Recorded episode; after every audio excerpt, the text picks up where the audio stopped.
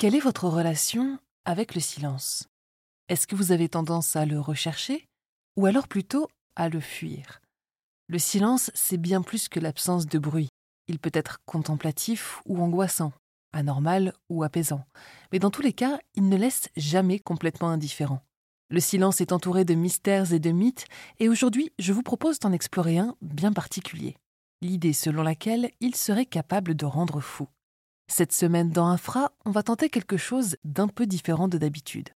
Au fil de ce nouvel épisode, on va visiter trois endroits. Une chambre anéchoïque, des étendues polaires dénuées de toute vie et une cellule d'isolement en prison, en compagnie de deux anciens détenus.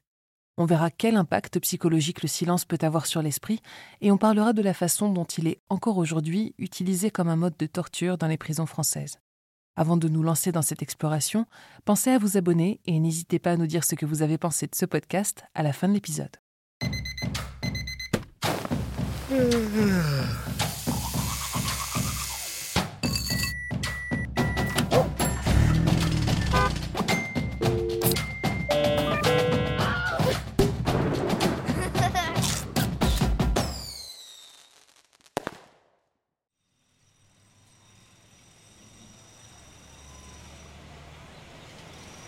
Le silence est difficile à définir autrement que comme une absence, l'absence de bruit. Si l'on va plus loin, il peut même être défini comme un degré d'absence. Est-ce que l'on parle juste de l'absence de nuisance sonore?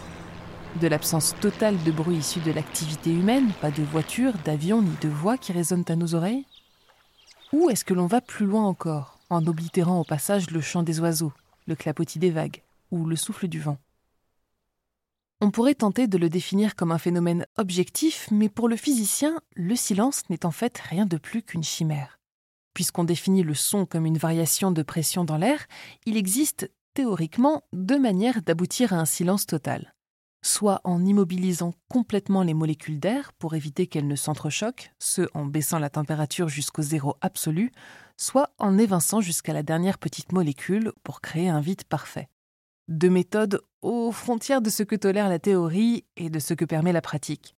Même si nous pouvions réunir les conditions nécessaires pour obtenir ce résultat, votre simple présence, la chaleur de votre corps, vos mouvements, l'air que vous respirez, anéantirait en un instant tous les efforts mis en place pour créer ce silence parfait. Pour faire simple, le silence, le silence absolu en tout cas, ça n'existe pas. Il faut donc plutôt le définir comme une expérience relative et subjective une interprétation de notre cerveau plutôt qu'un phénomène physique concret. Mais ce n'est pas parce qu'on a du mal à le délimiter ou qu'il n'a pas de mesure objective que le silence est dénué de tout pouvoir. Un silence dans une conversation, au beau milieu de la nuit ou après une journée harassante sur un chantier, peut tout à la fois être source de réflexion, d'inquiétude ou de détente. Cette année, des scientifiques de l'université Johns Hopkins ont d'ailleurs prouvé que notre cerveau entendait le silence un peu de la même manière que les sons. Plus précisément, en remplaçant du bruit par du silence dans une célèbre illusion auditive, ils ont démontré que l'absence de son pouvait mener aux mêmes distorsions de perception que le son lui-même.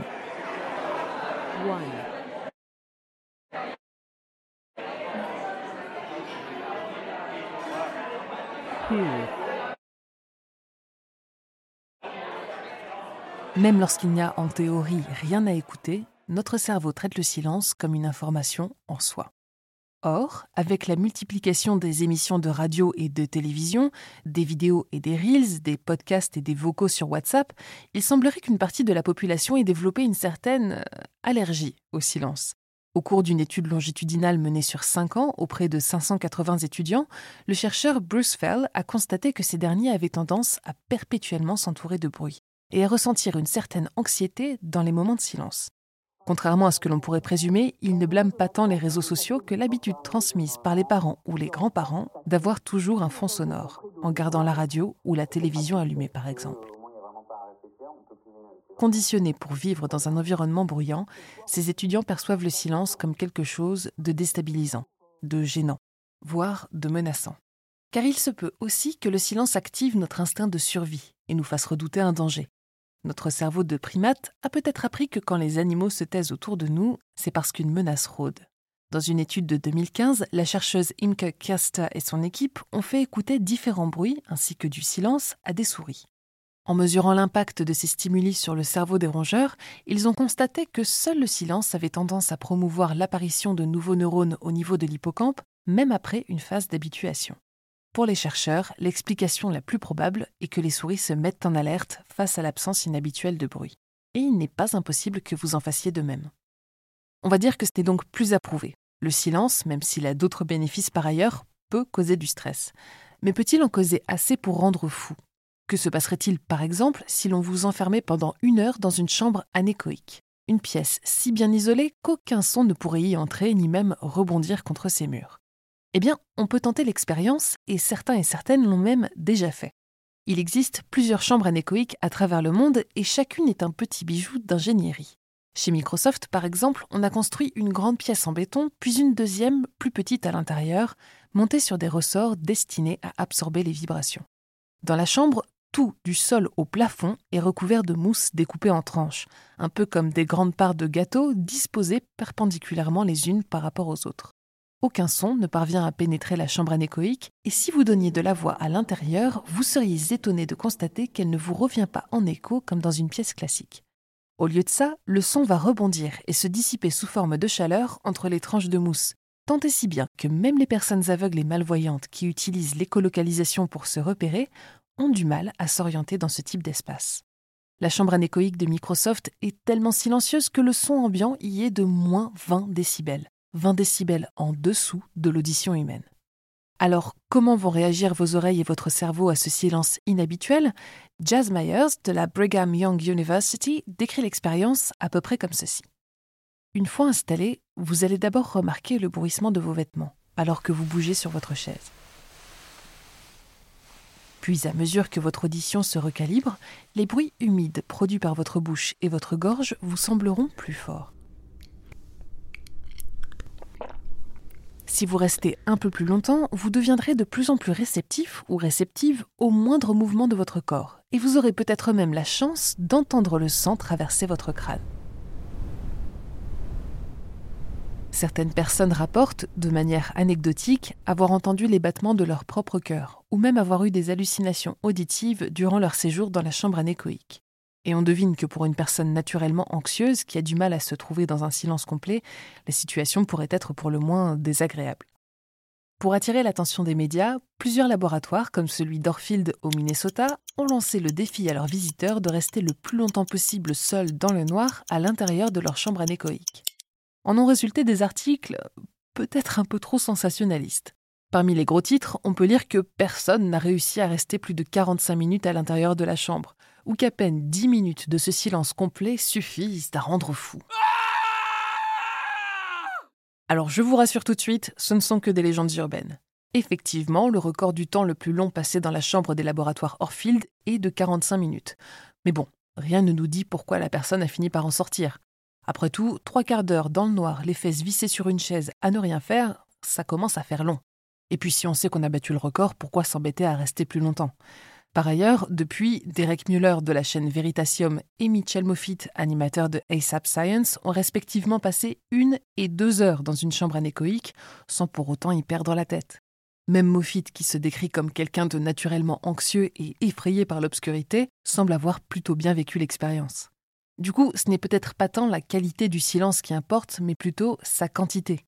Pour savoir comment l'esprit humain résisterait à des jours, des semaines ou des mois de silence, on peut se tourner vers les récits d'explorateurs et d'exploratrices en milieu désertique ou polaire.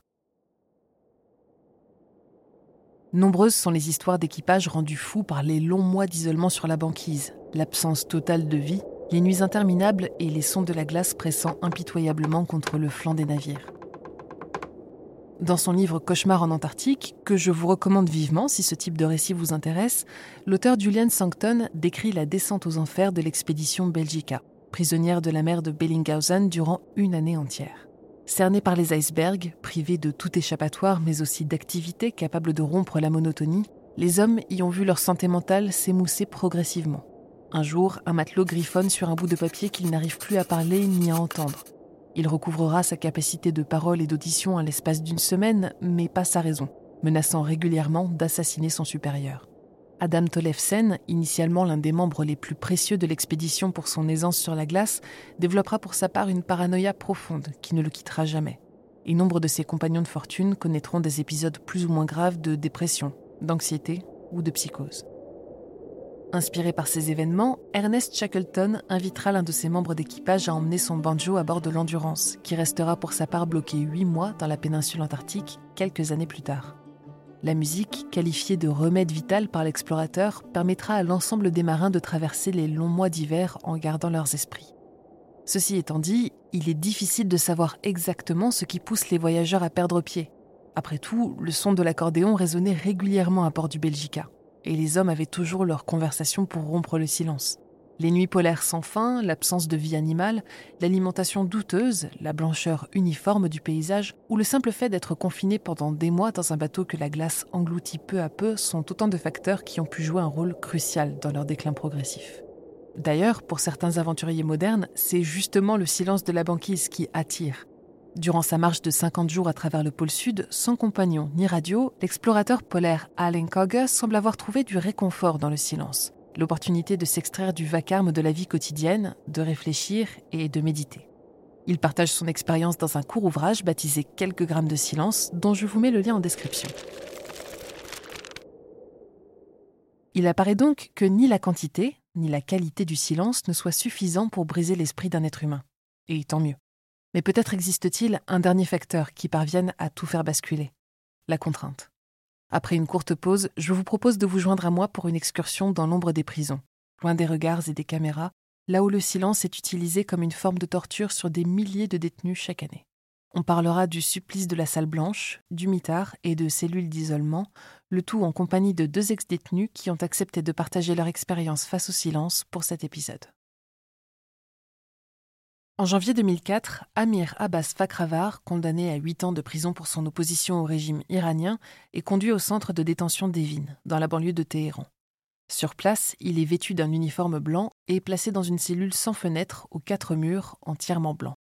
À l'intérieur, le lit est blanc, les draps sont blancs, le lavabo est blanc et au plafond, blanc, brillent continuellement des néons qui dissipent la moindre parcelle d'ombre sur le sol, blanc. En guise de repas, on lui sert du riz blanc non assaisonné dans des assiettes blanches jetables. Et s'il souhaite aller aux toilettes, il doit glisser un bout de papier blanc sous sa porte blanche afin que les gardes, équipés de chaussures silencieuses, l'y accompagnent. Ces gardes ont pour instruction de ne pas produire le moindre son, d'énoncer le moindre mot, et Amir a l'interdiction formelle de parler à qui que ce soit. Il est brièvement relâché au début du mois de février, deux courts jours durant lesquels il va pouvoir témoigner de son expérience à Amnesty International avant d'être replacé en confinement. Ce supplice de la salle blanche, ce que l'on appelle plus exactement la torture blanche, Sheikh Anje et ses filles, il la subira pendant huit mois au total. Huit mois d'un silence qu'il qualifiera d'assourdissant. Depuis, plusieurs témoignages ont suivi. Et cette année, en 2023, l'activiste Narges Mohammadi a reçu le prix Nobel de la paix pour son combat pour les droits humains en Iran, notamment grâce à un livre et un documentaire baptisé White Torture, dans lesquels elle livre les témoignages de plusieurs femmes victimes de ce procédé. De ce que l'on sait, la torture blanche serait également pratiquée au Venezuela et aux États-Unis. L'impact psychologique de la solitude a fait couler beaucoup d'encre pendant la pandémie de Covid-19. Dépression, anxiété, diabète de type 2, troubles cardiaques, addiction, démence, pensées suicidaires et mort prématurée sont autant de risques graves associés à un isolement social prolongé. Imaginez donc les dangers encourus par une personne non plus isolée, mais confinée de force dans un espace dépourvu de toute distraction. Que l'incarcération ait lieu dans une pièce blanche ou non, la littérature scientifique parle de modifications visibles de l'activité cérébrale en cas de confinement total, de confusion, d'agitation, de vertige, de violence, d'hallucination, de paranoïa, de détérioration sévère du sommeil et des capacités cognitives, de perte des défenses immunitaires, de délire, de dépersonnalisation, de suicide et de dommages psychiatriques irréversibles. Ces effets varient grandement d'un détenu à l'autre selon sa résilience psychologique et son passif, mais ils sont suffisamment graves pour avoir poussé de nombreuses associations de lutte pour les droits humains à combattre ces pratiques, exhortant les gouvernements à n'en faire usage qu'en cas d'ultime recours et pour une durée impérativement inférieure à 14 jours. Pourtant, aujourd'hui en France, les prisons pratiquent encore l'isolement pour des durées allant de quelques jours pour les petits délits à plusieurs années pour les personnes impliquées dans des affaires de terrorisme ou relevant du grand banditisme. Pour cet épisode, j'ai eu la chance de pouvoir échanger avec deux personnes qui ont connu l'un et l'autre. Alice est une jeune femme transgenre de 25 ans qui a été incarcérée pendant deux ans dans une prison pour hommes peu de temps après sa majorité.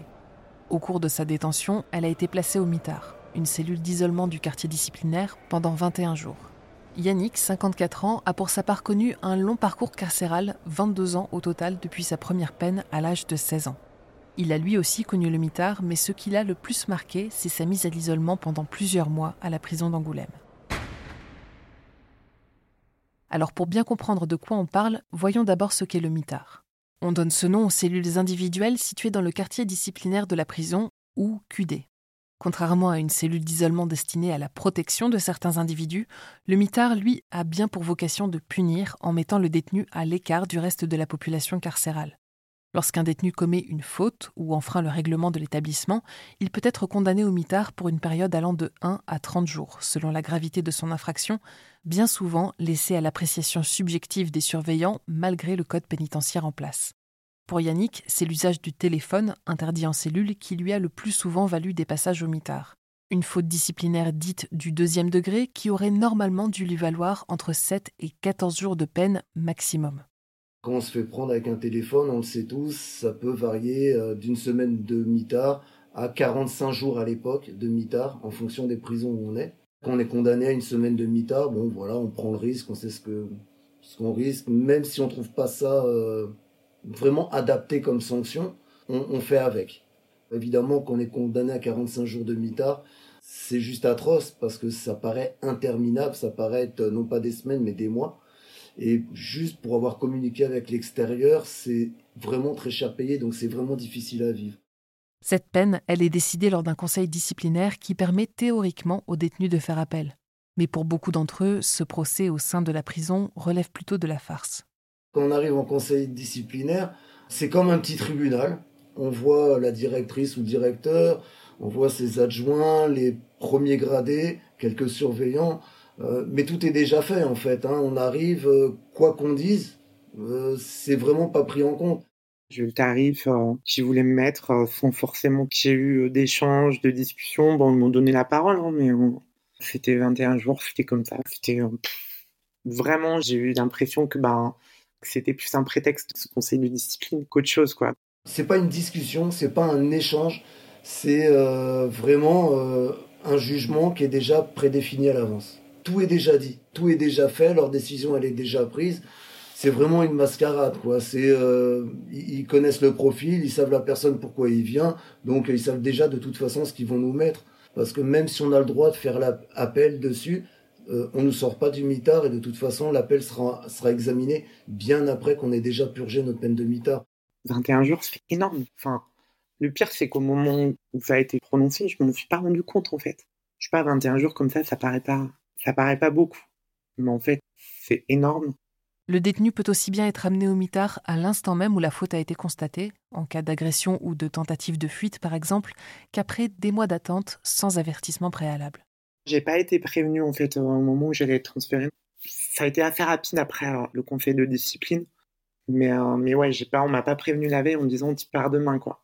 On m'a pas laissé le choix quoi. On m'a pas dit, euh, je dis mais je, peux appeler quelqu'un. C'était c'était pas possible quoi. Donc ça, ça a été, violent. Une fois au quartier disciplinaire, le détenu sera placé dans une minuscule cellule dotée d'un lit, d'une table et d'un tabouret soudés au sol et de toilettes, avec pour seule compagnie une radio et un interphone lui permettant de communiquer avec les surveillants. Pas de placard, d'étagère, de miroir ni d'effets personnels. Durant sa peine de mitard, le détenu aura droit, du moins en théorie, à au moins trois passages aux douches par semaine, une heure de marche par jour dans une cour individuelle et un maximum d'un parloir tous les sept jours. La seule chose qui circule en abondance au QD, c'est le tabac. On est seul, on n'a pas de livre, on a une radio, voilà. On a une euh, possibilité de promenade, c'était une heure euh, dans la journée, enfin moi c'était deux fois une demi-heure en fait. Les premiers jours, c'était même pas à l'extérieur c'était dans une petite pièce. Euh, après, j'ai pu, j'ai pu avoir une petite cour extérieure euh, qui m'est vraiment pas grande, quoi. J'avais une fenêtre, ça faisait une petite lucarne, en fait, qui était en hauteur. Je pouvais même pas voir ce qui passait dehors. Bref, c'était étouffant. Évidemment, c'était étouffant. Mes journées, c'était, euh, j'écoutais un peu la radio, beaucoup la radio. je fumais des clopes. C'était un peu ça. Puis on réfléchit à, on réfléchit. Le seul aspect positif, c'est que je pouvais vraiment être moi-même, quoi. Vraiment être la, meuf que je suis, quoi. C'est vraiment dur parce qu'on est complètement coupé, on, on, voit rien de l'extérieur, on est vraiment entre quatre murs, il n'y a pas de télé, il n'y a pas de... À l'époque, en tout cas, il n'y avait pas de radio. Euh, on n'a pas... Euh, moi, par exemple, j'ai toujours fait des cours par correspondance, je les avais pas avec moi. J'avais pas mes livres. Donc le temps, il, est vraiment... Les heures, c'est des jours. Les jours, on a l'impression que c'est des semaines. On n'a rien à faire, en fait. Euh, même si on essaye de faire un petit peu de sport pour s'occuper, on va faire du sport pendant une heure, mais il reste 23 heures encore dans la journée à, à, à occuper. Quand on nous ouvre la porte pour aller en promenade, c'est l'hiver, bah, tourner en rond pendant une heure euh, dans une petite cour de promenade au froid, surtout qu'on peut pas rentrer quand on veut, donc on est obligé d'aller jusqu'au bout. Donc des fois, on décide de pas y aller. Euh, c'est vraiment, on a vraiment, vraiment l'impression d'être coupé du monde. Et c'est vrai que même dans une courte période, quand on sort du mitard, bah, on a vraiment le sentiment d'avoir été libéré comme si on avait été libéré de prison. C'est vraiment le sentiment qu'on avait tous euh, quand on échangeait, qu'on en parlait entre nous. Franchement, j'étais soulagé j'étais d'abord soulagé, vraiment. On idéalise presque la, la prison classique quand on est au mitard. C'est plus après que très vite, en fait, on dit merde, mais je suis, je suis toujours enfermé. Violence, humiliation, abus, les témoignages les plus terribles ressortent du mitard. Pour cet épisode, j'ai voulu me concentrer sur le sujet de l'isolement et du silence. Mais si vous souhaitez en apprendre plus, je vous conseille le documentaire Mitard l'angle mort, produit par Arte et disponible sur YouTube, ainsi que les nombreux témoignages recueillis par l'OIP, l'Observatoire international des prisons. Dans l'un d'eux, Khaled, ancien détenu, déclare que le mitard, c'est la prison dans la prison. C'est la solitude dans la solitude. Et cette solitude, comme on l'a dit, elle peut avoir un impact délétère profond sur la santé mentale de celui ou de celle qui y est condamné. C'est pourquoi la plupart des associations préconisent son interdiction formelle pour les personnes fragiles psychologiquement. Alice était en pleine transition de genre durant son incarcération, une période délicate, importante et qui nécessite un soutien et un accompagnement régulier par un professionnel de santé. S'il lui avait été permis de poursuivre son traitement hormonal depuis son arrivée en prison, ce dernier lui est retiré sans explication lors de sa peine de mitard. Un acte symbolique violent, mais aussi une mise en danger pour son équilibre mental. Au cours de ces 21 jours, l'expérience du silence pour Alice a été celle d'un combat pour garder contact avec la réalité. On entend des choses, on se demande si... Voilà, je me souviens des fois j'entendais des musiques quand il n'y avait pas la radio, et puis je me disais, mais est-ce que c'est dans ma tête ou est-ce que cette musique, je l'ai vraiment entendue? J'avais l'impression d'entendre des gens parler, ou sans savoir si c'est réel ou si, ou si c'est dans ma tête. Et c'est ça qui était vraiment très, euh, très déstabilisant en fait parce que parce que c'était euh, on se persuade qu'on est en train de devenir fou. C'était comment expliquer ça? D'un instant à l'autre, j'avais l'impression d'être saine d'esprit et la minute d'après de je sais pas d'entendre des choses qui n'avaient pas forcément qui ne s'étaient pas forcément passées et, euh, c'est hyper euh, déstabilisant. Je sais pas si c'est très clair comme je l'explique, hein. je suis désolé si c'est pas le cas, mais en tout cas, voilà, la solitude fait que on n'a personne en fait pour nous dire si ce qu'on vit est réel ou pas. Il n'y a personne pour, pour confirmer qu'on a bien entendu quelque chose. Ça peut arriver dans la vie, hors de la prison, on, dit, on demande t'as entendu ce bruit ou tu sens cette odeur. Là, il n'y avait personne pour me confirmer ça et pour me dire que ce que j'entendais ou ce que je sentais, ben, c'était pas mon esprit qui le créait de, lui-même. Il n'y avait personne pour me rassurer de ça. Et ce qui était hein, le plus compliqué, c'était de me sentir observé. J'ai jamais été paranoïaque, mais là, il y a une paranoïa qui s'est vraiment installée en moi. Et j'avais l'impression d'être observé, en fait. Je pense que c'était pas qu'une impression, mais voilà. Quant à Yannick, l'un de ses plus longs séjours au mitard manque de lui coûter la vie. Son histoire en dit long sur les abus de pouvoir des surveillants. Encore aujourd'hui, le mitard est la punition la plus utilisée en prison, représentant 75% des sanctions. J'étais dans une prison où euh, on avait le droit de prendre la douche jusqu'à 11h du matin. Et pour pouvoir appeler le surveillant, il fallait mettre un morceau de papier en travers de la porte. Et donc, euh, c'était le jour de mon anniversaire. J'avais, euh, je sais plus, 44 ans, je pense. Et donc, j'avais mis le, papier en travers de la porte à 11h moins 20. J'attends, j'attends, j'attends. 11h arrive et le surveillant, ouvre la porte à 11h pile. Lorsqu'il ouvre la porte, je lui explique que j'avais mis le drapeau depuis une vingtaine de minutes euh, pour prendre la douche. Et là, ce surveillant, qui était quand même un surveillant connu pour ses provocations, me provoque en me disant Vous êtes un menteur. J'ai très mal pris l'insulte et euh, vraiment, il s'est rapproché de mon visage, euh, vraiment pour me pousser, je pense, à le frapper. Et au dernier moment, j'ai eu un réflexe, je lui ai juste craché au visage en lui disant qu'il méritait pas mieux, que j'allais garder mes points uniquement pour les hommes, mais pas pour les gens comme lui. Donc il a sonné l'alarme et j'ai pris 45 jours de mitard pour ça. Je suis arrivé au mitard, ça a été euh, difficile parce que c'était ma plus longue incarcération. Donc j'étais condamné à 17 ans pour du trafic de stupéfiants. J'ai eu tout qui a ressurgi. Les trahisons de mes pseudo-associés, mon divorce, le fait que je voyais pas mes enfants, le fait que le juge m'avait retiré tous mes permis de visite, le fait que j'avais perdu tous ceux pourquoi j'avais entrepris euh, mes, délits. Vraiment, tout m'est remonté en mémoire. Et euh, au bout de, je sais plus, trois, quatre jours, euh, j'ai fait une tentative de suicide qui, heureusement, a échoué. Mais pour Yannick, le pire, si l'on peut dire, reste à venir. Un jour, sur la base d'un faux témoignage d'un des détenus, il est conduit à l'isolement à la prison d'Angoulême. Un isolement plus strict et total encore que celui qu'il a subi au mitard. Désormais, il est complètement maintenu à l'écart de la population carcérale. Plus moyen d'essayer de communiquer au-dessus du mur de sa cour avec les autres détenus pendant les promenades, plus une chance de les croiser lors de son passage à l'infirmerie. Même ses parloirs sont isolés et le jour de la naissance de son fils, ses droits de visite lui sont complètement retirés. Et cette fois-ci, il ne sait pas pour combien de temps il en a avant de connaître un retour à la normale. On m'a conduit dans une cellule au rez-de-chaussée. J'étais retiré de toutes mes affaires, hein. j'étais euh, vraiment avec le strict minimum. Euh, on m'y a mis le matin et le soir même, un surveillant vient m'ouvrir la porte en me disant d'aller rejoindre une cellule d'attente. J'y suis allé sans trop comprendre pourquoi. Deux heures plus tard, c'est le directeur de la prison qui m'ouvre la porte en me disant que euh, je ne suis plus sous sa responsabilité, mais qu'il allait me confier à ces messieurs, m'a-t-il dit. Donc j'ai regardé, je vois des hommes cagoulés en noir. C'était ce qu'on appelle les iris, un groupe d'intervention. Donc je suis déjà fouillé à nu, euh, vraiment, on m'a regardé euh, sous tous les angles, on m'a menotté, entravé, et on m'a conduit dans. Il y avait deux fourgonnettes, dans l'une d'elles avec des armes pointées sur moi, et j'étais conduit à la prison d'Angoulême, à l'isolement. Et là, je suis resté deux mois dans cet isolement pour des raisons qui étaient inexistantes, enfin qui n'étaient pas la réalité en tout cas.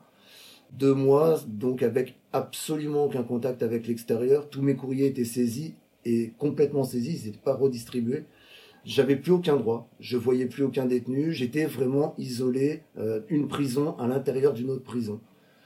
Et euh, le fait de vivre d'une part l'injustice, des conséquences en tout cas de ce qu'a inventé ce détenu, plus les conséquences d'un magistrat qui me mettait vraiment la pression en retirant tous mes permis de visite le jour de la naissance de mon fils, le fait d'avoir tous mes courriers de saisie, de ne plus avoir aucune nouvelle de l'extérieur, et que l'extérieur n'avait plus aucune de mes nouvelles, le fait de plus rien pouvoir faire à part subir cet isolement, c'est quelque chose que j'ai très mal vécu.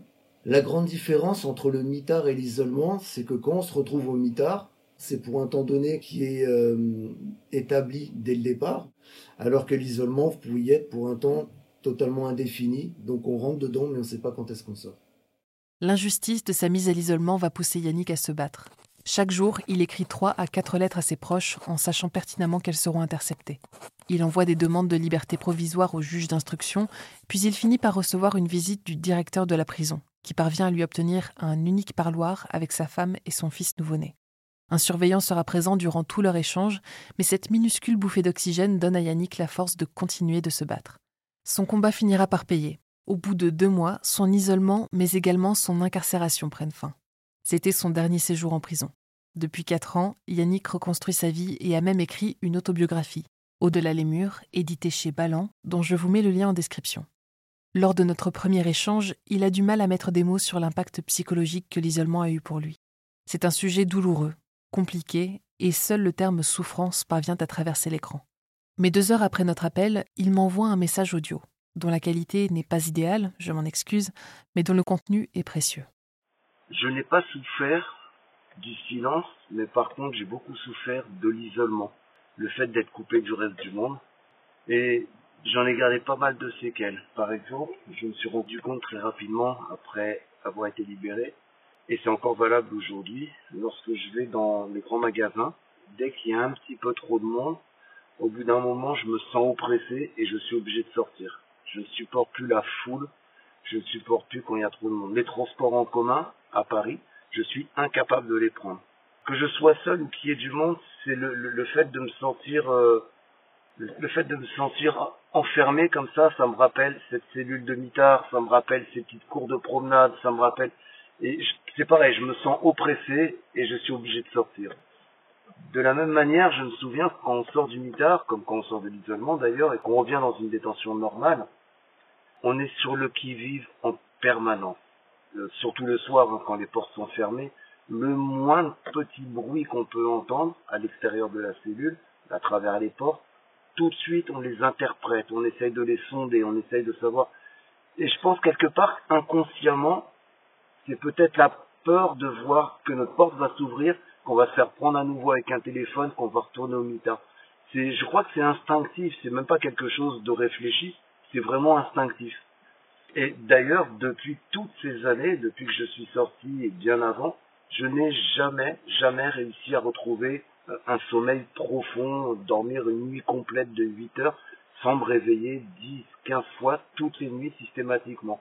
Le moindre petit bruit, je suis réveillé, mais même sans bruit, en fait, mon cerveau, il travaille en permanence. Il y a plein de moments qui me reviennent sans arrêt, et comme quand j'y étais, en fait, il y avait une question qui me revenait tout le temps. Pourquoi? Je me demandais souvent cette question. Pourquoi? Pourquoi je ne vois plus personne? Pourquoi je me retrouve ainsi enfermé si injustement? Pour Alice aussi, la punition du mitard s'est étendue bien au-delà de ses murs, attestant de l'impact profond de l'isolement sur la psyché humaine. J'ai de le mettre derrière moi, mais euh, j'y pense. sur le moment et toute la fin de ma détention, ça a été un truc assez traumatisant le côté paranoïa, ça m'a. Je dis pas que j'étais, forcément la plus sociable au début, mais, euh, disons que ça a renforcé un petit peu ce côté euh, renfermé où j'avais pas forcément envie de, discuter avec, euh, avec d'autres détenus. Donc, ouais, ça n'a pas facilité, on va dire, la fin de ma détention. La paranoïa et, et les hallucinations auditives, c'est resté encore pas mal de temps, les moments où je suis, où j'étais seul, ou pas forcément en prison, parce qu'en prison, les moments de silence et, de solitude, ils sont, ils sont très rares. Donc voilà, mais c'est plus revenu peut-être après, à ma sortie. C'est resté. La paranoïa, elle est restée aussi.